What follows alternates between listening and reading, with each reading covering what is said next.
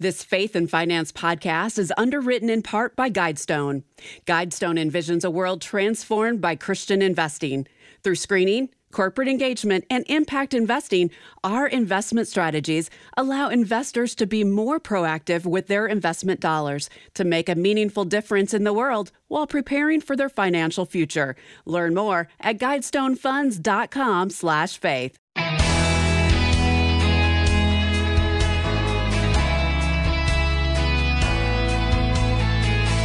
Margin is one of those important things in life that we often take for granted, and that can lead to trouble. Hi, I'm Rob West. Margin basically means something extra, a little extra time or even distance from the car in front of you. It's critical, especially with your finances. I'll talk about financial margin today, and then it's on to your calls at 800 525 7000. That's 800 525 7000. This is Faith and Finance biblical wisdom for your financial journey. Well, you may not always connect the word margin with personal finances, but you're probably familiar with its use in the business world, where the term is usually profit margin. When we buy an item at the store, we don't consider how it got there. But someone had to make it, usually many people working for a company. They all need to be paid wages. Then salespeople had to get retailers to buy the product or service, and they need to be paid a salary and often a commission on top of that. Transportation people have to get the product to retailers, and they need to be paid. Then retailers have to mark up the product because they have bills to pay and need to make a living too. So you've got several business entities involved in getting that product to where you can purchase it. At each step along the way, the manufacturer, trucker, and retailer all need to have a sufficient margin or profit to make it worthwhile for them or the product never gets to you. Now, how much is sufficient? Well, it varies widely depending on the product and how much it costs to bring it to market. Other factors play a role competition, market size, and volume. The more units you sell, the smaller your margin needs to be. A new automobile has thousands of dollars of margin, but a lot fewer of them are sold than, say, hamburgers at fast food joints. You know, so many billion served. If you sell a billion of something, even even with only a few pennies margin, you'll probably do all right. So, how do we apply this lesson to our lives? Well, the same principle holds true when it comes to our margin, and not just for money, but for our time and energy as well. How much do we have left over after all of our obligations are met? You have your job, family commitments, chores around the house, and obligations to your church. So you must also prepare for unexpected or irregular expenses, a broken water pipe or car repairs. All of these involve time, money, and effort on your part. Do you have time and energy left over to recharge your batteries and spend time with God? That's another form of margin that we all need. Now, I'm not equating time with God to your other obligations. That's not just something to check off your to-do list. Time with God isn't something we have to do. It's something we get to do, and it's critical for living a balanced life with our time, families, service to the Lord, and of course, our money. Now, what does having margin with our personal finances look like? Well, it simply means having extra for the so-called rainy days, family emergencies, medical expenses above your deductible, or helping a visiting missionary or college student if God speaks to your heart. The key to acquiring that margin is living on a budget or a spending plan to help you decide in advance where your money will go. Did you know there are only four things you can do with money? You can live on it, give it away, owe it to someone, or grow it. Every dollar you've ever made or ever will make goes into one of those four buckets. A budget is just a way of deciding ahead of time what goes where. Uh, by the way, this isn't the same as balancing your checkbook, for example. That's just seeing where your money went, not deciding in advance where it should go. If you haven't downloaded the FaithFi app at your app store, we encourage you to do so. It uses the envelope system and gives you three different ways to set up your budget, making the process really easy. If you're not making spending decisions ahead of time and giving yourself financial margin, your income won't be able to keep up with your outgo. As you set up your spending plan, you may see that you have more month left over when the money runs out. If that happens, you've got to make some changes. Find a way to increase your income or reduce your expenses, or both. The key is learning to live on less than you make, having margin or money left over at the end of the month. Without it, you'll slide into debt and never be able to save for the future. And here's a bonus. When you finally get financial margin, you may find that you also have more physical and emotional margin. You'll sleep better, feel more relaxed, and be better able to use your spiritual gifts to serve God and help others. So that's the importance of margin, financial and otherwise. All right, your calls are next. 800 525 7000. I'm Rob West, and you're listening to Faith and Finance. We'll be right back.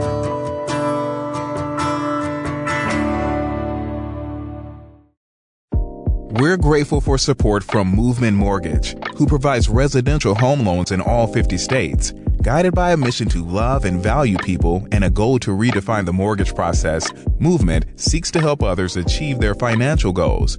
You can find out more at movement.com/faith. Movement Mortgage LLC supports equal housing opportunity, NMLS number 39179. For licensing information, please visit nmlsconsumeraccess.org. Are you struggling to fit your faith into your practice as a Christian financial advisor? The Certified Kingdom Advisor designation teaches you a step by step process to confidently deliver advice that aligns with Christian values. Discover the skills you need to help your clients make a kingdom impact. Get started today by enrolling in the CKA educational program at kingdomadvisors.com slash get certified. That's kingdomadvisors.com slash get certified.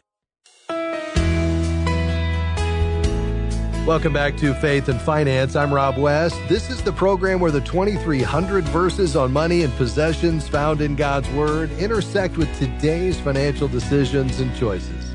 The number to get in on the conversation, 800 525 7000. That's 800 525 7000. You know, as we think about a biblical worldview of money, we can either find our identity in money itself or we can find our identity in Christ. That's, of course, the biblical worldview. When our identity is in money, we're either prideful or ashamed based on how much money we have. We become discontented with who we are and what we have based on our financial status, and our personal value comes from what we do. But if, in fact, we have a biblical worldview and our identity is rooted in Christ, where our true, true identity really is, then, well, there's no need for pride, shame, and comparison. Our identity is not about what we do or what we have. It is Christ in us, our hope of glory, as we read in Colossians 1 7. The world will tell you something otherwise. We need to constantly renew our minds around that idea. We'd love for you to weigh in on the conversation today, perhaps with a financial question about your debt or your giving strategy. Maybe you're thinking about tracking your own giving, or you want to talk about long term savings or investing, whatever it might be today, including a testimony of how God's wisdom and principles have uh, shown themselves in your financial life, give us a call. We've got some lines open 800 525 7000. Again, 800 525 7,000. You know, we receive emails from listeners like you all the time at AskRob at faithfi.com. We try to get them on the air as often as we can. Uh, this one comes from Christy. She writes Hi, Rob. I love listening to your show. I'm in my 20s and I'm saving up for a house. I'm not sure about the best way to invest my current savings. Should I buy a CD or invest in the stock market? I appreciate any advice. Thank you so much. And Christy, first of all, I'm delighted that you're in your 20s. You're thinking about this.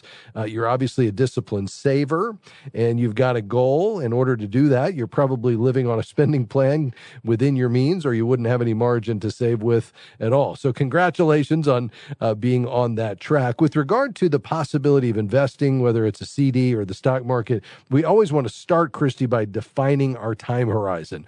And if that home purchase is in in less than five years, I would just simply say to you, you probably uh, want to think about not investing in the stock market. The key is it's not the return on your money at that point, it's the return of your money. And so you want to uh, really lean into this idea of saying, okay, how do I earn some interest while I'm saving up, but I don't take risk? Because the last thing we would want is for you to be ready to make that purchase and now you've got to sell some investments at a loss. So I would say if we're talking a short term type of savings account, probably an online savings account would be the best option uh, for you at this point. That would give you the chance to set a specific goal, keep that money earmarked for this specific purpose so it doesn't get used for something else, earn a little bit of interest along the way, maybe three and a half percent or so. And I think that's going to be headed higher this year and keep you focused on uh, what you're trying to do, and that is save for that down payment. Quickly, I would remind you uh, our goal is 20% down to avoid that private mortgage insurance and go in with a little bit of equity. And then on the 80% that you'd finance, perhaps make sure that mortgage payment, including taxes and insurance, is no more than 25% of your take home pay. That will ensure you have plenty left over for everything else. Christy, thanks for writing to us. Again, if you have a question, just send it along. Ask Rob at faithfi.com. All right, let's head back to the phones to Idaho. Hey, Ken, thanks for calling, sir. Go ahead. Hi, Rob. Thank you for taking my call. My wife and I need uh, your help for uh, to get a plan of attack to pay down our mortgage before retirement. My wife is 64 years old. I'm 60 years old. We have 120,000 balance uh, between mortgage and auto, and uh, under normal circumstances, we'd have another 17 years to pay this off. Um, again, my wife's 64, so I want to get her in a position to retire as quickly as possible, and yeah. I'll hang on there and pay off all the debt that I can myself, obviously. Um, we do rough, we do have roughly 700,000 in investments. Um, my first question is, how do how do we optimize our attack on this debt, and when is the optimal time for us to take our Social Security payments? Yes. That's a great question. Um, you know, as we look at this, I love, first of all, this goal that you have to be completely debt free just as quick as you can.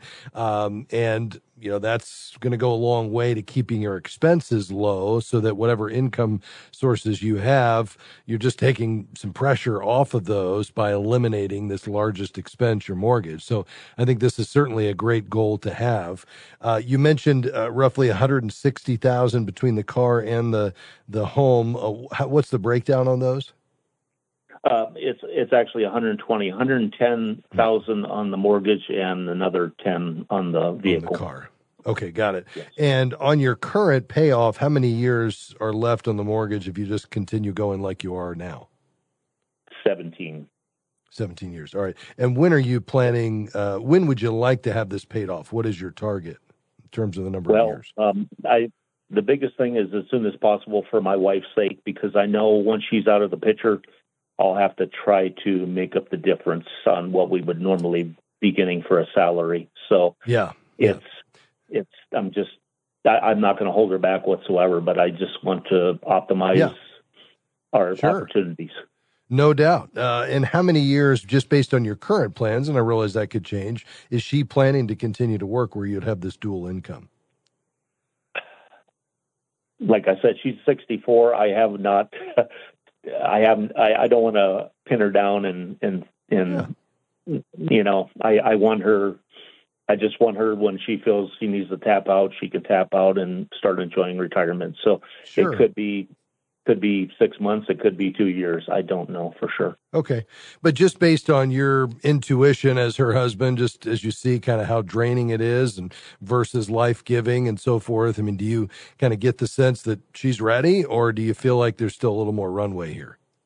I think there's a little more runway. I would think if if everything works out, probably a couple more years, I believe. Okay. Yeah, very good. And I, I, appreciate the fact you don't want to try to kind of force her into staying longer than she wants to and God has called her to, and perhaps especially if he's redirecting her to something else. But part of the planning process is just saying, okay, based on everything we know today, after praying about it and thinking about what's most important to us as a as a couple and where God's taking us, here's at least where we think we're headed, and then we can plan around that. And of course, we write that in the sand because we, you know, wash it away and start over as things change. Um, what kind of surplus do you have right now, Ken, after all the bills are paid that you can apply toward debt reduction? I believe I figured it out. Uh, probably about sixteen hundred dollar margin every month. Okay, very good. Yeah. So, I mean, that's a, a, healthy surplus that you have there. And perhaps if you buckle down a little bit more, seeing these two years as really an optimal time to kind of tighten the belt a little bit and focus on dumping as much debt as you can. I mean, clearly I'd go after that car. And the nice thing is that, you know, uh, you know, six months down the road uh, or seven at the most, that car is gone. And now you've got that car payment on top of this. And maybe now we've got 2000 a month. And then we can add that to the house. And I think the key is to recognize this isn't going to happen overnight. It's going to take some time. But if you're throwing two grand at the house every month, I mean, you're going to have it paid off, maybe not by retirement, but shortly after. And, you know, that's a good thing. Uh, the other option would be to tap into some of these investments. And I think that's something to consider as well if this is a really high priority. So let's do this. I've got to take a quick break. When we come back, let's finish this on the other side. This is Faith and Finance. We'll be back after this.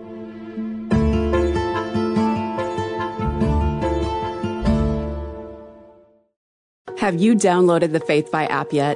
You need to do that today because this is going to make your life easier. Yes, you can manage your money through the in app envelope feature, but also plan out future goals. I want to buy a house in five years, and I'm on track to do that.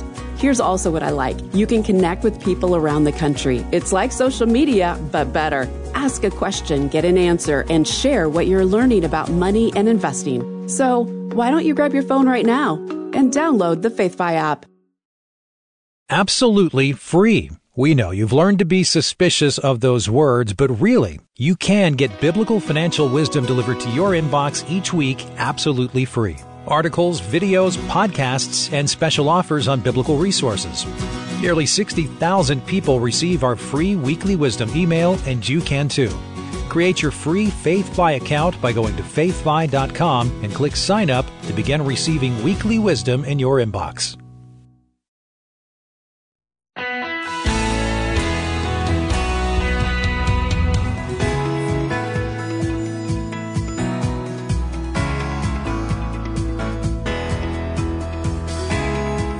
Welcome back to Faith and Finance. I'm Rob West, taking your calls and questions. Well, it looks like all the lines are full, so sit back and enjoy. We have some great questions coming up. Just before the break, we were talking to our friend Ken in Idaho, and he's wondering the best time to start taking Social Security. He's got about 110,000 left on a mortgage, another 10,000 on a car loan. His wife's perhaps two years away from retirement. They'd like to have all of that debt paid off by that time. Another 700,000 in 401ks. And uh, he's also going to start taking a, a, military retirement health care, what's called TRICARE, uh, as well. Uh, you know, Ken, I, I, think the key is if we could get that uh, car paid off, if you have 1600 a month in surplus, uh, you know, let's say that's gone in, in four months. Um, and now we can add a little bit to that. I mean, I just ran some quick calculations. Even if you didn't add anything to the mortgage, uh, you could probably with an extra 2000 a month at a 4% interest rate. And I assume your rate somewhere around there, uh, with a, owing 110,000, uh, you know, with a 17 year mortgage, adding 2000 a month to your current payment uh, allows you to pay this off in about four years. Now, that's two years too long. So what do we do about that? Well, we've got a couple of options. One is you could bump up your income by taking Social Security. We'll talk about that in a moment. The other is we could kind of marry uh, uh, taking some from your assets uh, alongside trying to do as much of the payoff through cash flow, the surplus, as you can and sync it up such that you know we pay this off right about the time she's retiring. So you're entering retirement with you still working but dropping her income with you know no debt and now we just reduce the total monthly expense that you have. So I think that's probably the key. You could use any number of, you know, extra mortgage payment calculators or even work with your current uh, mortgage servicer to determine exactly, you know, what that schedule looks like using 24 months as our goal to get it to zero, looking at the surplus you'll have, 1600 today, 1600 plus the car payment once the car's paid off, and then that'll tell you exactly how much you'd need to pull from your 401k to kind of cover the balance that you you couldn't you know take care of out of cash flow that extra couple of years uh, that you don't have because you want your wife to be able to retire. And i think between the combination of those two you'll enter retirement with still a very healthy nest egg in your 401k and completely debt free uh, you know by taking this approach. Does that make sense? Yes makes perfect sense. That's awesome. All right yeah, and then I think the question is, okay, so when do we take Social Security? And obviously, we'd we'd like for you both to get to full retirement age at a minimum before you take it. So you know, she's still you know maybe two two and a half years away from that. Um, so that might work out well. Maybe you start taking that right as she's entering retirement uh, on her own work record uh, so that now as you drop her income you're adding her social security. And then i'd let you know i'd let yours continue to grow. You obviously could take it at 62 you're still a couple of years away from that but you're going to take about a 30% haircut on what you would get if you waited until full retirement age so i'd try to kick that can down the road as long as you can and let that continue to build by about 8% a year outstanding that's okay. perfect thank you. God bless you, and thank you so much for your help. All right, absolutely, Ken. Hey, thanks for your service, my friend. We're we're grateful. Thank you. All right, Gina's in Cleveland. You're next on the program. Go ahead. Hi, Rob. Thank you for taking my call. Uh, yes. I just love the program and the, the, the advice and suggestions that you guys give. So I hope you have some good suggestions for me. Well, I may be so out I, for today, Gina, but I'll give it my best try. okay, okay. Well, I'm 66 in a couple of weeks, and I haven't. Uh, I saved. I've spent. I've saved. I've spent over the years, and so I really haven't um, been really um, good with money management and savings and all of that. So um, I have about maybe twenty five thousand in OPERS and I have about forty three thousand in savings, and I have about maybe ten thousand, ten five in debt. And because I'm so close to retirement age, I am leery or uncomfortable with paying off the debt um, in its entirety.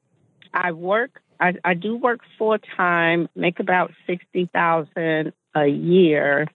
Um, I, I'm not sure where to go. The the, the forty three thousand is just sitting in a traditional savings account. I just I don't know what what to do. What do you think? Okay.